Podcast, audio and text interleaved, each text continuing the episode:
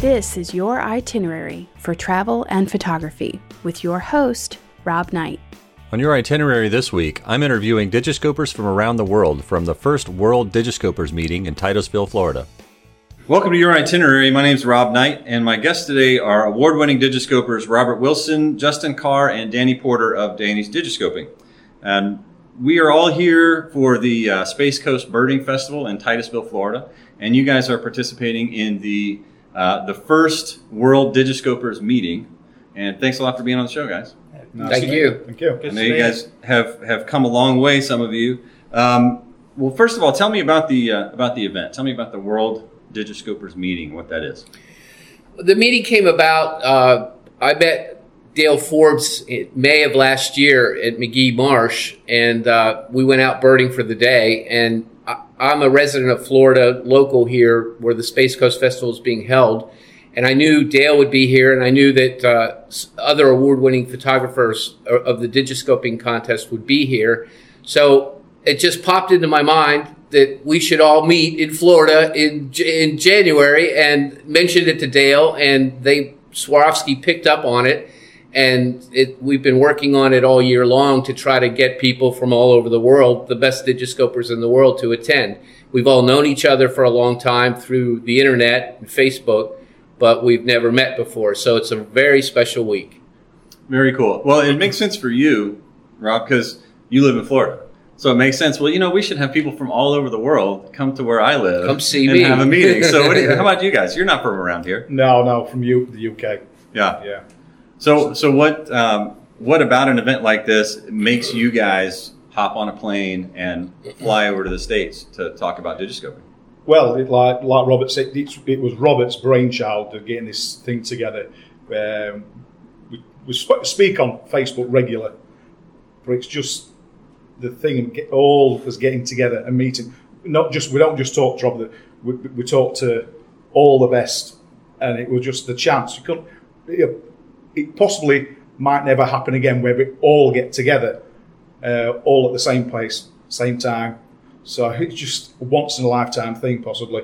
So Yeah. uh, you, we had to do it. Sure. How about you? Yeah, and, and for me, it, it was um, an opportunity that was too good to be passed up. Um, I have run a Digiscoping website for, for many years, and I've always tried to encourage people to get involved um, and show them what they need to do.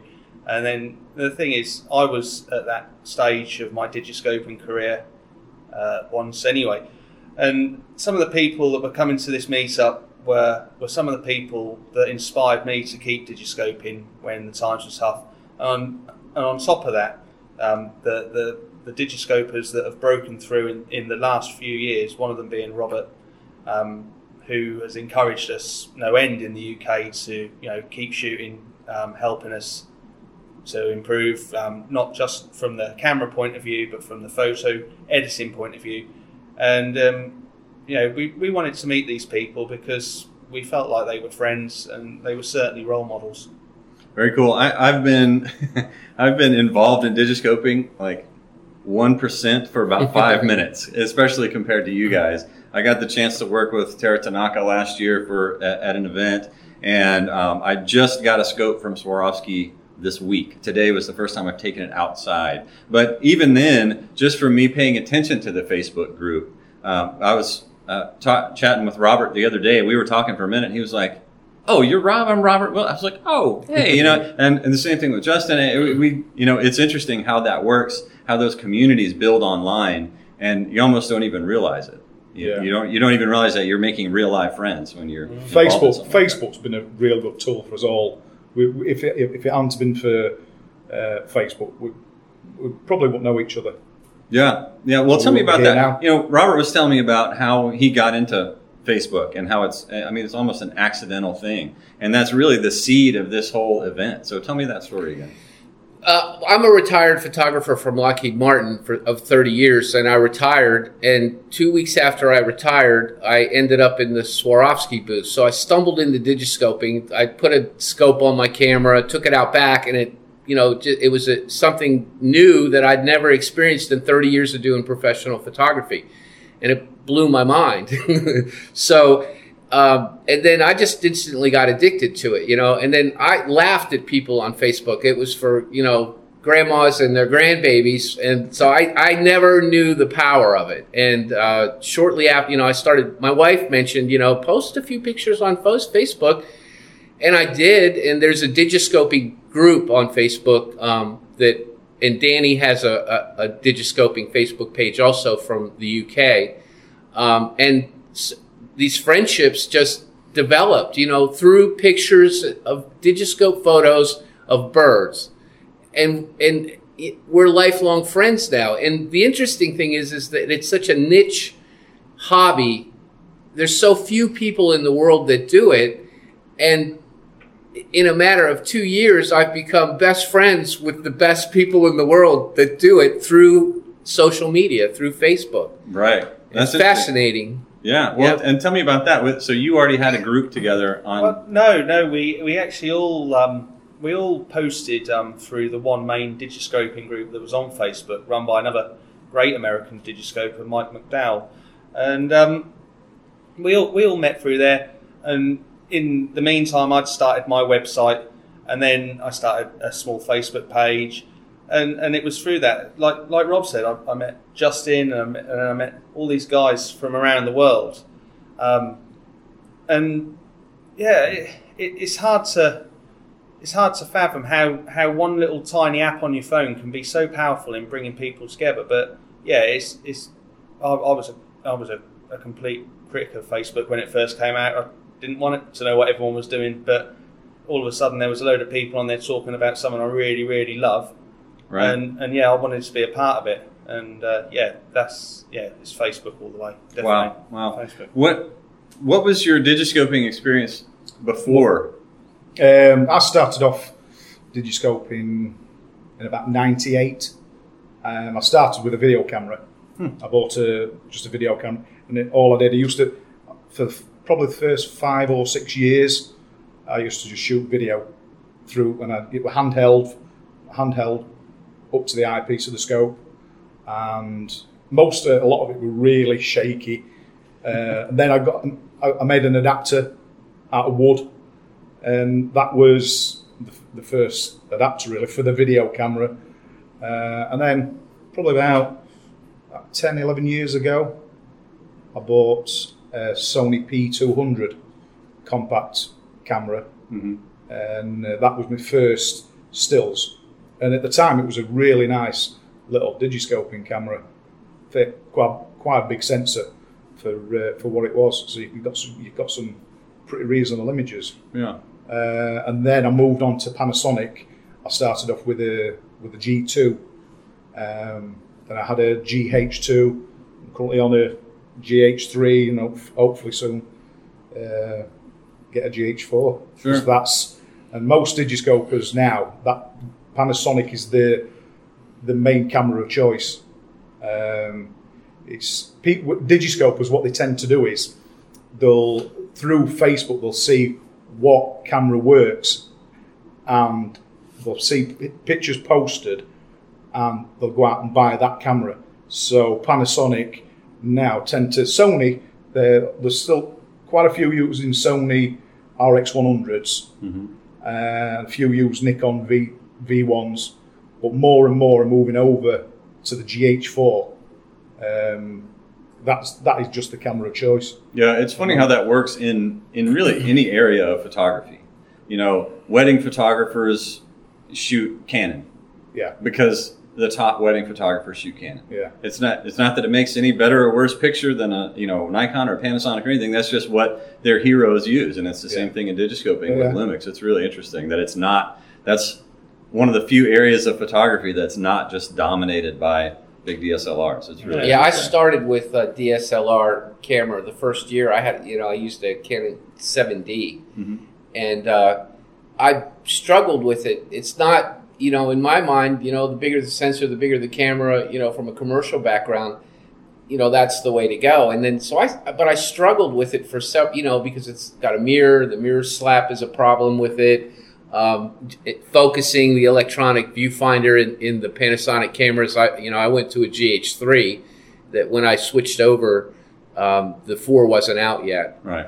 Uh, so it, it, it was interesting to me to see that too because it, I, I've held a DSLR in my hand for 35 years and I picked up the you know the Panasonic. It's so small and compact, and I wasn't quite sure what I was getting into. But the second I picked that thing up, it was just incredible. It's Yeah. really awesome. Very cool. Yeah. Well, tell me about making wood adapters for your for your video cameras. Like that was you weren't getting on Facebook and showing pictures and No. and interacting with digiscopers all over the place. What was your what was the digiscoping world like before Facebook? Uh, before well, when I, when I when I first started out with, with videoing, um, I didn't even know the term digiscoping.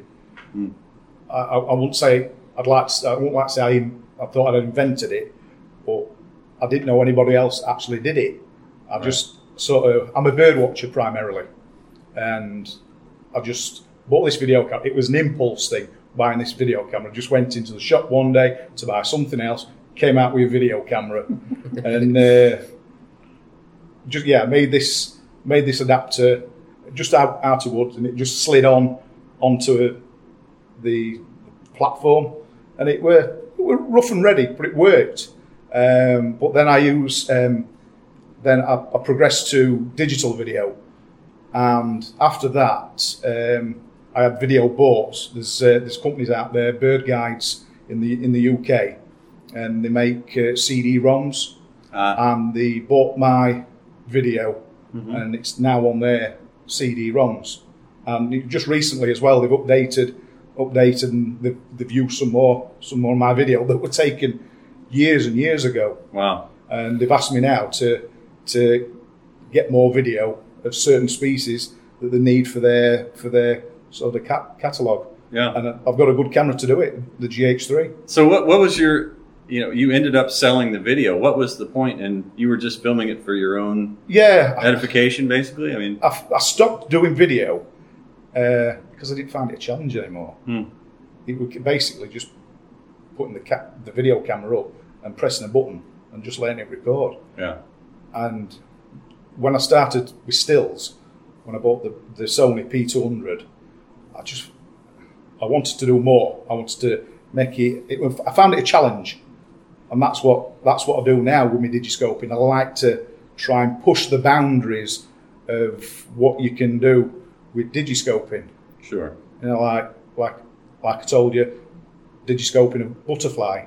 It's not it's not easy With, with your binoculars. with the binoculars. That's yeah. ridiculous. I know that's impossible, but I've seen the picture. Yeah. Pretty It's- amazing. It's pretty amazing. Yeah. Yeah. Well, Danny, what do you think the percentage of people that come into digiscoping from birders who get in who want to take pictures through their scope versus photographers who want a super long lens? What, what's is it half and half or how does that work? No, it's um, people in the UK. I would say, and you might agree with me, Justin. are Yeah, most bit- tend to be birders. they're, they're, they're mostly birders, and, and, and then a lot of them will have a little compact camera in their pocket that, that just works perfectly for them, and they'll pull it out of their pocket, take an image, and just record it for their own own. Um, Yeah, most, Pleasure, most really. are quite happy to to do it as a record shot. If they see, if they find a rare bird, they'll get the camera out of the pocket, click away, and it's proof. Right. It's proof that then they've found this rare bird. Um, but most, if they, if they either stay at that sort of stay with little compact, or and then what we found is most will give it up and move to SLR. Right. because They find it difficult. because of you know they, they, they see the ease of, of using a, a, a camera and lens because Sure. you know, with with digiscoping we, we only use normally aperture priority or full manual mode to shooting and a lot of people can't get their heads around that um, because yeah they rely on the autofocus they rely on automatic modes on cameras and they Sure. think they're doing okay with it um, but it's not how we would like to take a picture Right. but, but in saying that, the the things that make digiscoping difficult with a um, with a regular camera uh, is what appeal uh, what makes phone scoping so appealing, where you can put your phone over the eyepiece of your scope, uh, pinch out a little bit, focus it, click your shoot button, and you've got an image on your phone that you can do something with straight away. Right. And it's a it's a massive growing. Whereas we, we use using the GH, well, using the Panasonics, it's all manual focus. Right. Everything we do is and that, manual that focus. was my appeal to digiscoping because I, you know, I mean, I photographed a lot of things, and it, it was just like what you know, with a lot of equipment, and it was it was I never. It, it's the quirkiest, hardest photographic thing I've ever done, and it's the challenge that was the appeal for me. Yeah, that's interesting. It, that's what that's what got me into Yeah, it. same- It was same yeah, yeah. it was hard as hell, but you know, it was just It cracks me up to read a review of a new camera and they say, well, it's not good for sports and wildlife because it only shoots six frames per Yeah, second yeah. and the autofocus doesn't work like a lightning bolt. Yeah, You know, yeah. It doesn't track focus. Yeah. And I was thinking about that this morning when I was out with the scope trying to catch birds in flight, manually focus on this thing. Like, Takes oh yeah, time. this is terrible for wildlife. It's just hard. It just takes. You know, It's a this challenge. modern Yeah. technology makes it really easy to do those things. Well, Yeah. this, this it is was, a challenge. It- It's but it, it ends up with nice stuff. Well, and the other thing is, um, go go check out one of the other booths and check out their 1500 millimeter lens. You can't because they don't have an autofocus 1500 millimeter lens. I think there's a 1200 millimeter Sigma, like a giant, Yeah. ridiculous Sigma that only the government uses. Yeah. But we're talking like 1200 1500 2000 millimeter focal length there this is this is not something Yeah. you can just go buy Well, and that, in the that- that's the lens. funny thing is that's my mission is to convert every person with a five or six hundred prime Yeah. lens to digiscoping, and it and I have you know it's it, it's really interesting to me that you know top photographers from around the world through Facebook, you know they they I- I've gotten a fair amount of following now with digiscoping, and they're amazed at the at the image quality and it, it, it has a different look. The photo sets it apart from the primes because of the telephoto and the optics, the quality of that. It flattens the image out and the detail that that you get with a digiscope is just incredible. you I know? like the shallow depth of field. Yeah. you get Absolutely. through digiscoping. Well, and the more telephoto, the more d- shallow depth of field and the more compression you Yeah. get. So Yeah. it just compresses that even more and Yeah. more. a lot. Of, I think a lot of the friction. I've remembered. I've remembered my point now. Uh, I think a lot of the friction between conventionalists and, and digiscoping is um, set from back in the day. Certainly when Justin started, I started a few years later. Um, the the camera side of digiscoping hadn't really caught up with the concepts Hmm. of, of what it, it was able to achieve it, but you had you had you know, poorer quality cameras that needed the best of weather to perform, and um, and the thing is now the technology has caught up with the idea. The cameras, you know, the GH4 has, been a game changer. There's all the top digiscopers just about now using them, and if they're not using them, they're thinking about getting them. hmm Um, all of a sudden now, you, you look at uh, companies like Swarovski who have made great adapters um, that fit onto their systems. You look at um, the Digidapter Yeah. that can now be used on just about every scope system. The means and the connection, the fiddliness is all being taken away slowly. The cameras are easy to use, they perform better in low light. So you know we, we get less light through the scope than you would on a conventional lens, but you're paying a fraction of the cost. And now you can get the images that the conventionalists are getting. Right. I agree. and, and, some that they can't get because of the extended telephoto of that thing. Absolutely, absolutely, and, and I've seen the same thing in, in doing. I like to do a lot of nature photography events, and when I met Clay, uh, I guess a year and a half ago now, at the I watched him in the Swarovski booth, and people were like, oh, "That's kind of weird," you know, whatever. And and honestly, it was the same thing at the Lumix booth. Like, well, we don't have any really, you know, super long glass. We don't have a, you know, an 800 f4 or anything like that. So that market was kind of like they didn't really get the connection. I don't think with the scopes and with photography and with Lumix in particular. But you know, fast forward to today, and everybody's coming to the Lumix booth, and they want to know about using the GH4 with the scope.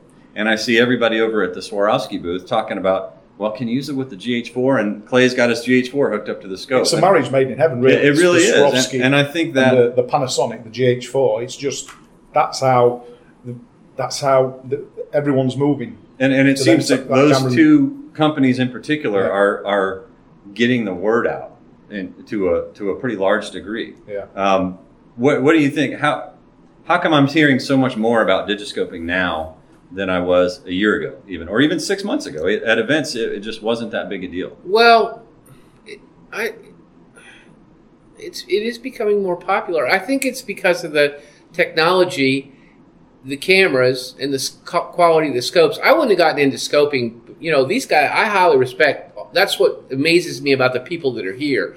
They they started from the very beginning with nothing, and they kept at it. They kept at it, and it kept progressing. And you know, until this these new cameras and these new scopes came out, I wouldn't have touched digiscoping Um, because I, the quality wasn't there. Sure. So the qua- the quality is there now, and there's there's more birding is growing. So there's a big interest in bird. There's more people attending birding. There's more interest in optics, you know, to be able to see the birds. So I think that's the reason why. Yeah. And and the and then and then you know the the friendship that we've all developed.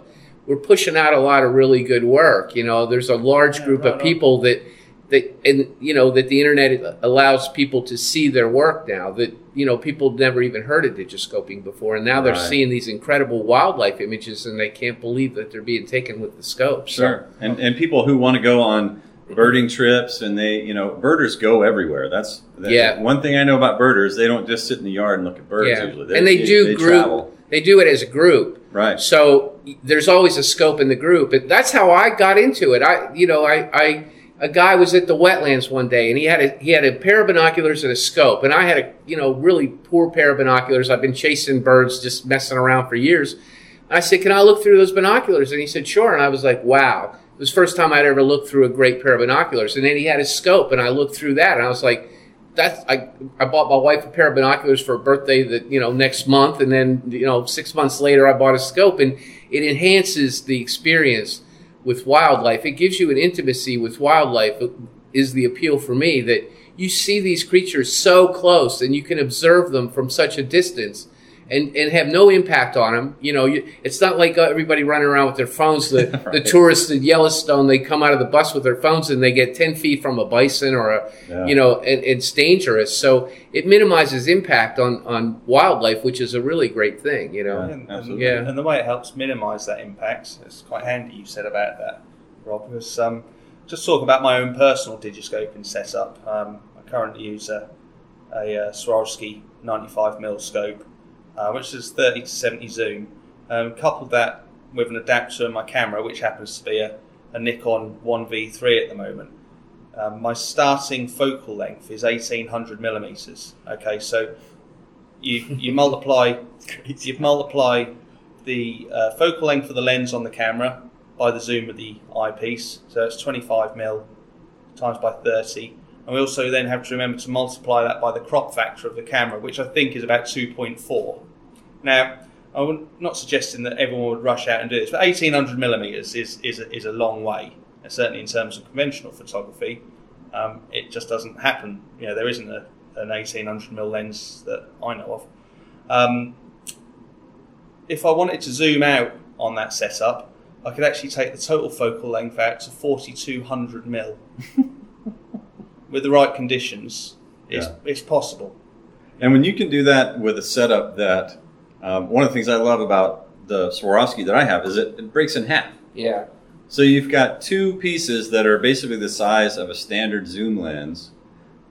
And so you can put it in a conventional camera bag. You don't have to have this giant, you know, uh, case for it with wheels on it and everything Our else. fraction- Oh, go ahead. Uh, I briefly um, toyed with um, SLR. Mhm. I bought a, a second-hand uh, Sigma 500 f4.5 uh, and an SLR.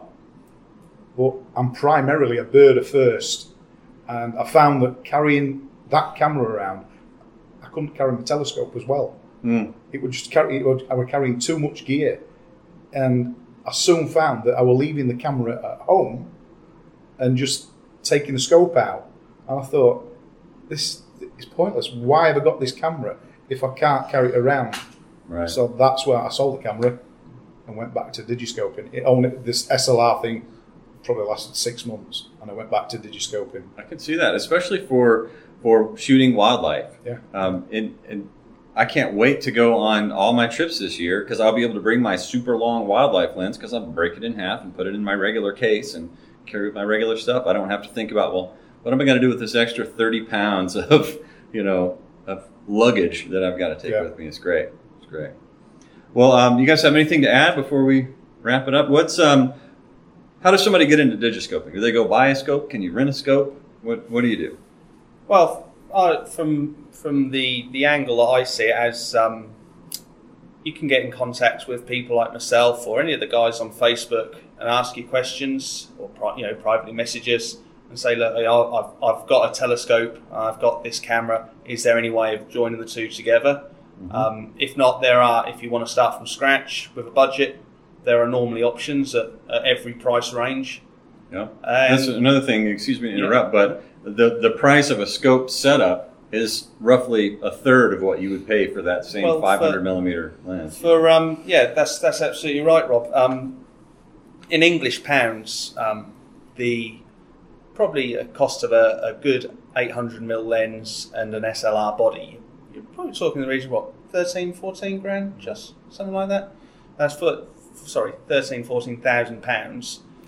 Okay, We know what grand is. and that's yeah, sorry, and um, that's only 800 millimeters Yeah, um, and that'll be a full frame sensor, so there's no crop in it at all. A digiscope, as I've already said, you know, you're talking anywhere from a thousand mil to two thousand mil startup, and that'll be with a camera and adapter, probably about three thousand pounds, three and a half thousand pounds. huge So a huge difference, and Absolutely. we live in we live in difficult times. Yep. I've- my, if I were recommending anybody to start out digiscoping, um, the you obviously you've got to have you've got to have the scope, or if you, you if you've got binoculars, it does work with binoculars, but the the binoculars, the, you need a decent pair of binoculars to be able to do it. But what I would recommend to people is if they're just starting out, everyone's got a phone. You can buy adapters for a few pounds and stick your stick your phone onto the eyepiece of the scope hmm and start off that way, and then if you like it, progress to a, a bigger camera. That's a great tip. What do you think? I would highly recommend anyone getting into digiscoping um, contact you know through the internet. There's a Yahoo digiscoping group, um, but i- i- you know, and most people that are going to get into scoping are birders, and most of those attend birding festivals. But I really would highly recommend attending a birding festival where the where the, the vendors are set up, Swarovski and and the other vendors are set up, and because they're wonderful people. uh, You know, when I got mine, I mean, I took mine out back for four hours. I was like, I thought, you know, they had no clue who I was, and they were wonderful people, and they spent a lot of time. They spent the entire weekend with me, going through what I needed to know. You know, it's it's not a little investment. It is cheaper than the big lenses. I would highly recommend doing that, and you'll have a lot less frustration with it because it, it, it is a different beast, you know, and you need a good start off with knowledgeable people to to get you started. Right. I, I think that's a great tip. I mean, whether it's your local camera club or Yeah. or some, you know, um, Don't trade just buy a scope. events. Yeah, yeah. Right, think you're right. going to digiscope because you're going to be frustrated. Sure, and especially if there's a nature photography group in Yep. your town, like the um, I'm in Atlanta, we have the Georgia Nature Photographers Association, and um, I was going to say I don't know if anybody in my particular chapter that has a scope, but now I do. Now I'm that guy, so you know I can answer questions if people are interested, and, and that's a great resource. Mm-hmm. Um, but like you said, I've seen Clay. I, heck, I borrowed Clay's scope probably three different times at three different events last year before I, you know, decided to get one. So um, the vendors are usually really good about that stuff. So great. Well, um, let's go around the table and um, Danny, where are you looking forward to visiting and uh, shooting next? Um, um, we, I think we're going to the, the Daytona 24 hour on uh, Saturday afternoon. Nice. So um, I think that's a piece of um, modern American history that um, I'm not going to uh, get the chance to see again. So uh, yeah, very much looking forward to that. Very cool. Very cool. How Yeah, and, and in the well, in the in the future, uh, we've already been discussing it. Maybe meeting up in Europe. Um, I've been to I've, I've, one of my favourite countries is Spain for birding. The light's fantastic. The birds are fantastic. Lots of birds. So possibly sometime in the future, all meeting up again, another Right. meeting. but on the other side of the pond. Nice. The second annual World Digiscoping Yeah. meeting. I like in that. Spain. Spain. I like it. Nice. There's lots, of, there's lots of good Spanish digiscopers. Cool. Lots of good ones. Interesting. So it'd be great to meet them. Yeah. Yeah. They didn't come over here? No, Robert tried. yeah, we tried to, but Yeah. uh, there is they- there is one. There is, there is one, uh, but he he actually lives over here now. Gotcha. Yeah. Gotcha. So How about you? What's next? Well, there's there's some people that are staying behind. Um, the Paul Saya that makes the Digi adapter that everyone's crazy about right now. It's the adapter that fits the, the GH3 and GH4s to the cameras. He's staying behind for a, a week, and uh, and a, a few of the other people that are here from the UK are staying behind. So we're gonna um, hook up with them. I'm taking them to the 24 hour the Rolex 24 hours. We're hooking up with Paul and Simon Brumby from the Netherlands and a few other people. Um, I'm fortunate to live here in Florida. Everybody's like telling me how easy it is to digiscope, and like you know, it's a it's the be- it's a great birding place here in the winter. And then I have a spring trip planned for Yellowstone, which is like my favorite place in the country to go scope. So Nice. I've got a pretty full, uh, you know, travel plan. I love Cool. to travel. Yeah, man. No doubt. No doubt. Well, fellas, thanks a lot for being on the show. Taking time out of the first World Digiscopers meeting to, to be on the show. Um, I appreciate it. yeah. Thank no Thank you, problem. Rob. Thank you. Cheers. And if you like what you hear on your itinerary, please tell all your friends about it and stop by iTunes and leave us a couple of stars and some positive feedback. And thanks for listening. I'll see you next week. You've been listening to Your Itinerary with Rob Knight. Head over to thisweekinphoto.com to check out the other TWIP shows and get on our mailing list. Become a TWIP member to get exclusive benefits and member pricing on TWIP products and workshops. Start planning your next adventure, and we'll see you next week on Your Itinerary for travel and photography.